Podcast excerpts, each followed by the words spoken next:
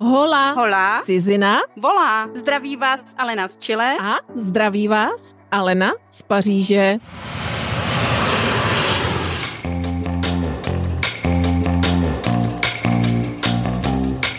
Zdravíme vás při poslechu dalšího dílu Hola Hola Cizina volá, kde se snažíme nahlédnout krátce do nejčastějších témat a problematik krajanů v zahraničí, ale i krajanů, kteří se do ciziny teprve chystají. V tomto díle si můžete poslechnout názory několika krajanů, kteří žijí v zahraničí v mezikulturních vztazích. Zeptali jsme se jich, co si vlastně představovali pod pojmem mezinárodní, mezikulturní vztah, jestli se jejich názor změnil po letech a co by třeba teď doporučili jiným. Ale než se k ním dostaneme, oslovili jsme opět interkulturní psycholožku doktorku Michálu Škrábovou z online psychologické poradny pro Čechy v zahraničí a zeptali se na její názor.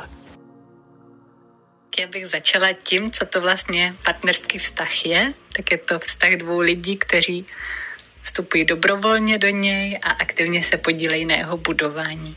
To je vlastně samozřejmě stejné pro jakýkoliv typ vztahu, ale v mezikulturním jsou určité aspekty, které jsou společné pro všechny vztahy a je tam určitá nadstavba. Tak co je vlastně stejné? Já bych řekla, že stejné je hlavně to, jakým způsobem utváříme ty vztahy, co si neseme z naší původní rodiny a jaké máme nastavení, jaké máme třeba různé vzorce, podle kterých interpretujeme věci. To je stejné a to vstupuje po každé do vztahu, přestože si to často neuvědomujeme. Potom je taky určitě podobné eh, to, že, že je důležité ve vztahu znát své hodnoty, volbu partnera, jak proběhla a přijmout ten vztah, být otevřený, flexibilní a tolerantní. A co je v tom mezikulturním vztahu jiné? Tak já bych řekla, že je to určitě jiný způsob komunikace, protože jeden z toho vztahu vždycky komunikuje jiným než svým mateřským jazykem a přestože ten jazyk může umět perfektně, tak stejně tam jsou vždycky niance, ve kterých si úplně neporozumíme, a nebo v jiném případě zase oba dva mluví jazykem, který je jiný než jejich mateřský a tam se toho ztrácí ještě víc. Třeba jenom, um, jak, jak přebíráme zodpovědnost za naše činy, to se třeba prokázalo, že se liší v různých kulturách. Že třeba ve Španělsku se mnohem více ta zodpovědnost dává na okolní jevy než v jiných zemích, které jsou zaměřeny víc na tu zodpovědnost jedince.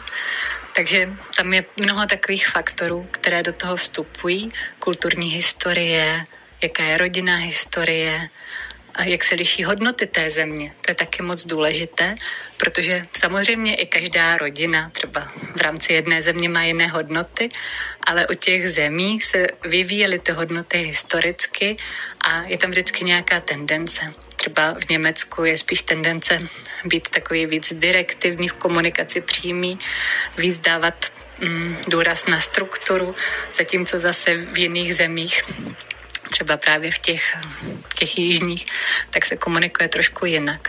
A když ty informace máme, že ty komunikace jsou odlišné, tak to může fungovat, ale když ne, tak tam je velký prostor pro frustraci.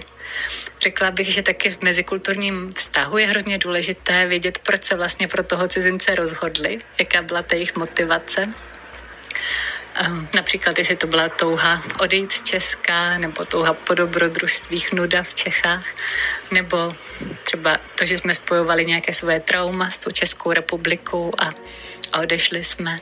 Tak je důležité, je vlastně jedno, jaká ta motivace je, ale je důležité si být vědomi. První z krajanů a krajanek, které jsme oslovili, byla Vladana Gomez Adolfo, spisovatelka, a zakladatelka nového kosmetického trendu v angolské Luandě. Já jsem zkrátka žila s partnerem a nepřemýšlela jsem nad tím, eh, že je z jiné země, že má jinou kulturu a nepřemýšlela jsem nad tím, že eh, jsme teďka nějaký mezinárodní eh, pár a že by mělo být něco jinak. Zkrátka eh, je to soužití dvou lidí a je úplně jedno, eh, z jaké země ti lidé pocházejí. A nevidím dodnes eh, nějaký problém, nad kterým bych měla přemýšlet. Podle mě eh, ty problémy můžou vzniknout i mezi ostravským jehovistou a ostravským eh, křesťanem. To je úplně prostě jedno, jestli je ten člověk ze stejné země a mluví stejnou řečí, nebo je z jiné země a mluví jinou řečí. Je to prostě partnerský vztah a tam je zkrátka zapotřebí vzájemná úcta, tolerance a umění ustoupit. A všechno je zkrátka o, o dohodě, o tom, jak k tomu vztahu oba dva přistupují, jak moc jeden nebo druhý nebo oba nejlépe společně, jak moc chtějí a e, co všechno nebo kolik e, tomu vztahu chtějí obětovat. Už když jsme žili e, spolu v Praze, tak jsem vlastně viděla, že nebo cítila, že tam žádné velké rozdíly nejsou a když jsme se přestěhovali vlastně tady do Afriky, tak se de facto nic nezměnilo. Pochopitelně tady je jiný rytmus eh, života, takže jestli tohle je jako kulturní rozdíl, že tady zkrátka čas plyne jinak, že jsou tady pomalejší, že jsou tady pohřby eh, delší, že trvají eh, pět dnů, že na svatbě není 50 lidí, ale je jich tady třeba 300, tak to je jako kulturní rozdíl a Tady nevidím mm, žádný velký problém. Samozřejmě by to asi bylo jiné, kdybychom eh, žili někde na vesnici, kde eh, se více dodržují nějaké eh, jejich tradice a zvyky, ale myslím si pořád, že to je otázka obou dvou těch partnerů, jak zkrátka dokážou jeden druhému ten život usnadnit a, a jestli zkrátka spolu chtějí být nebo spolu nechtějí být. Já jsem od začátku našeho vztahu slyšela, eh, jak jsou eh, Afričané promiskuitní a eh, že kromě mě bude mít ještě spoustu dalších žen a, a podobně. A nestalo se tak a ani jeden z jeho pěti bratrů nemá druhou, třetí, čtvrtou, pátou ženu a děti má jenom se svou jednou jedinou ženou. A většinou to vlastně asi říkali lidé nebo říkají lidé, kteří se o kulturu jiných národů vůbec nezajímají, ale naprosto přesně ví, jací jsou nebo nejsou. Život v cizí zemi je, je prostě jiný a ta kultura toho národa je trochu jiná, je, ale není to nic, co by mělo nějak jako bránit nebo nad čím by se člověk měl zabývat. Naučme se ten život užívat a nehledejme problémy, kde vůbec nemusí být. A hlavně to asi ani není jako problém. Zkrátka to tak je a prostě pokud chceme, tak to klapne a pokud nechceme, tak to zkrátka neklapne. A někdy mám pocit, že spíš my Češi jsme nepřizpůsobiví než eh, všichni ostatní. Pokud by se to povedlo a na míchané páry, na kterých to jde vidět, očividně eh, by lidé přestali, přestali civět a začali by je brát jako normální součást života, tak by to samozřejmě bylo hrozně fajn.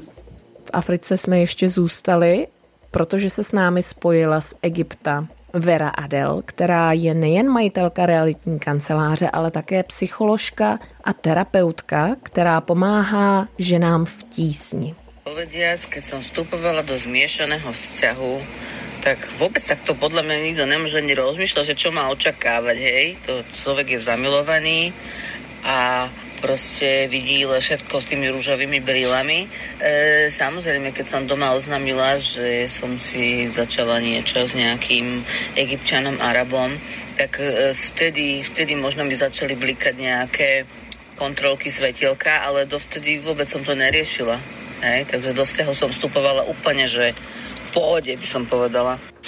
No samozrejme, že po 18 rokoch manželstva sa, sa ten názor zmenil, ale ja si myslím, že po 18 rokoch manželstva hoci kým e, človek má iný názor na manželstvo a na vzťahy celkovo, pretože tým, že prežije e, to, čo prežil a vlastne všetky tie skúsenosti, ale každopádne na tému, čo sa týka zmiešané vzťahy, tak e, keďže sa sama tomu venujem a ženy sa na mňa obracajú, tak vlastne dávam také veci, ich upozorňujem, e, ktoré som si ja predtým nevšimla, lebo som to vôbec neriešila napríklad. Chvala Bohu, môžem povedať klop klop, že som mala, akože som povedala, že šťastie, že som nenarazila na niekoho takého, kto ma chce proste finančne využiť, zrujnovať, e, že som není druhá, tretia, štvrtá manželka, že som není žiadny finančný zdroj pre jeho rodinu, takže toto sú teraz také veci, ktoré ja sa snažím všetkým tým ženám nejak, aby si na to dávali pozor, že do toho neskačú hlavou. Čo som ja vlastne vtedy urobila, hej, ale tak na toto ich teraz upozorňujem momentálne. No a vlastne ja dávame do popredia to, že tieto zmiešané vzťahy, hlavne také tie rýchlo kvasné vzťahy, zoznamili sme sa na pláži alebo v bare hotelovom, keď som na dovolenke, E, nemajú veľkú šancu na úspech, hej, pretože ako ja stále tvrdím, že ženy, keď tam prídu na dovolenku, prídu sa tam zrelaxovať a ešte tam na nich začneš murkať nejaký černoký e, chlapík, mladík, tak sú celé roztopené a zabudnú úplne na všetko a nerozmýšľajú absolútne racionálne, tak to celé potom aj tak dopadne. Hej, takže naozaj a ešte by som podotkla, že v tých miešaných vzťahoch hodne vidím násilie, a hodne vidím to manipulátorstvo a to presadzovanie si toho chlapského, akože tu som šéfom, pánom ja a ty ma budeš poslúchať. Ten patriarchiat tu je akože extrém, takže ženy z Európy sú na to vôbec není pripravené. No a preto vidím, že sú nešťastné, alebo teda tie vzťahy končia rozchodom či rozvodom. Na žiadny vzťah sa podľa mňa nedá pripraviť to chce len vyskúšať s tým človekom žiť a zistiť. Hej? To keď si s niekým dopisuješ aj 30 rokov, tak podľa mňa ani za to, ani za tý, tú dobu spolužitia e, nemusíš zistiť, čo ten človek je zač, keď to vie dobre skryť. Určite nevydávať sa okamžite, aj keď oni teda na tom e, si zakladajú, budeš moja žena, budeš moja žena. Mať nejaké tie zadné vrátka otvorené, vždycky mať tam niekoho, na koho sa môžeš obrátiť, keď si v tej cudzej krajine sama. Ale každopádne nebuďme negativistické, ja prajem všetkým veľa lásky a všetkým, aby to klapalo. Hej? Zase o tom potom. Ale je třeba také i mužský názor, proto jsme oslovili interkulturního specialistu, větnamistu, lingvistu Ondřeje Slovíka, který žije ve Větnamu. A on nabízí možná pro mnohé neortodoxní, byť pravděpodobně velmi pragmatický pohled na mezikulturní vztah.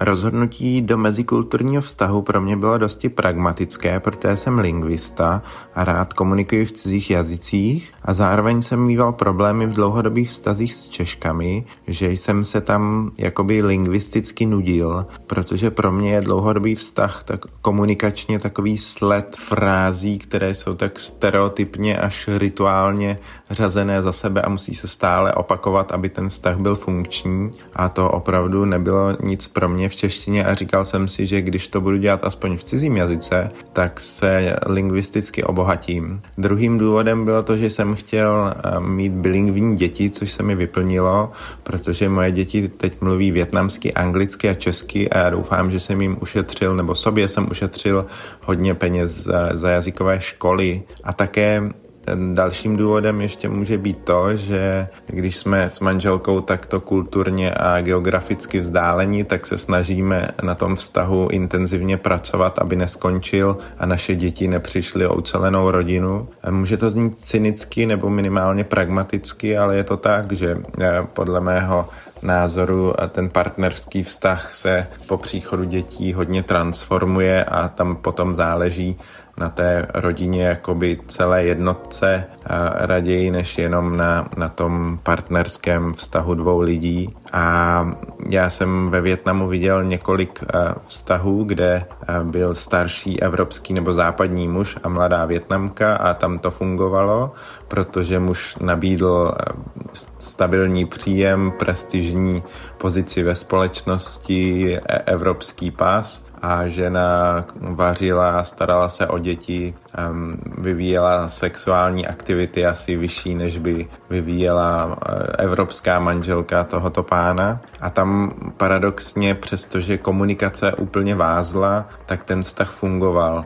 Na druhé straně bylo velmi málo vztahů, kdy Větnamci měli cizinky, protože ty cizinky věděli, že by asi komunikačně splakali nad výdělkem, protože Větnamci nejsou, nejenom, že nejsou příliš ochotní se podílet na chodu domácnosti, ale oni ani příliš nejsou zvyklí komunikovat o, ve vztazích. Takže proto bych řekl, že mezikulturní vztahu ve Větnamu, kdy muž je cizinec a žena Větnamka je mnohem více než, než těch naopak. A obecně já mám takový pocit, že čím je ta žena geograficky východněji nebo i lingvisticky nebo řekněme politicky, tak má tendenci více eh, jít do vztahu s mužem, který je od ní jakoby na západ a, a naopak. A také to souvisí s tím, že ten muž, který je, řekněme, takto na východ od své ženy, musí prostě vyvíjet uh, větší snahu a více aktivity v tom vztahu, kdežto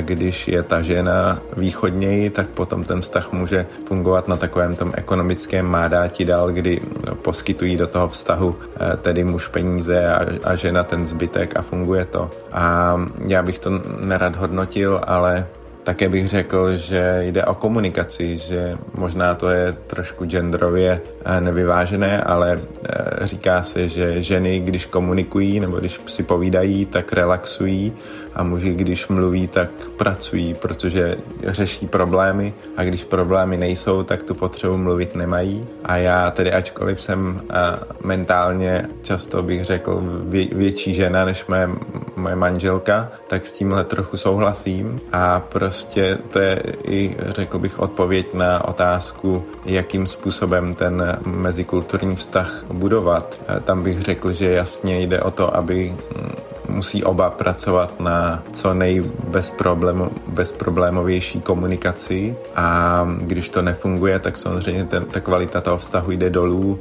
a, a zejména pro ženu. Ten muž tam vydrží, když má uh, uvařeno, postaráno o děti a sex, tak on asi nic moc dalšího nepotřebuje, protože se může realizovat jinde, ale ta žena potřebuje, aby komunikace ve vztahu fungovala dobře. Takže pokud ten mezikulturní mezikulturní vztah chcete mít eh, na dobré úrovni, tak se musíte snažit učit jazyk toho druhého, případně se domluvit na nějakém jazyku, který oběma vám bude vyhovovat a, a nikdo by neměl mít pocit, že, že komunikačně zaostává a že ten druhý ho že ten druhý ho ne, nerespektuje. A pak ještě jedna věc, eh, co jsem zaznamenal při eh, výchově dětí, je, že ve Větnamu, když eh, děti mluví jakýmkoliv jiným jazykem než větnamsky, tak jsou všichni velmi spokojení a, a motivují je, aby tímto jazykem mluvili dál a dokonce i mě motivovali, abych mluvil na ně anglicky a česky, ačkoliv mě nerozuměli.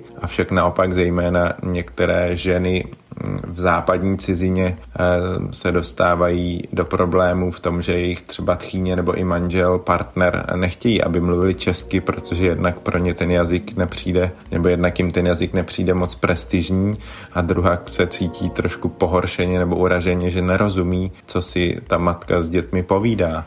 A to potom vede k tomu, že třeba jejich děti se nenaučí zase tak dobře česky nebo, nebo ani nejsou bilingvní. A ty ženy z toho mají často komplexy, ne nejenom ve vztahu k těm dětem, ale i ve vztahu eh, ke svým eh, zahraničním příbuzným, který nerespektují jejich eh, lingvistickou identitu. V tom si myslím, že je docela, docela velký rozdíl mezi Větnamem a řekněme západní cizinou. Takže kdybych to měl schrnout, tak prostě rozhodně je třeba dobře rozumět, co váš partner říká, pokud ten vztah chcete rozvíjet. Případně si musíte vzít partnera, jako to mají v tom Větnamu a, a posunout ten vztah na, na velmi takovou tu pragmatickou ekonomickou úroveň a, a, a smířit se s tím, že si jako rozumět příliš nebudete, ale pokud on bude poskytovat to, co chcete vy a vy budete poskytovat to, po čem touží on, tak můžete takhle žít dlouhodobě, aniž byste se nějakým způsobem chápali a myslím si, že na subjektivním štěstí to nemusí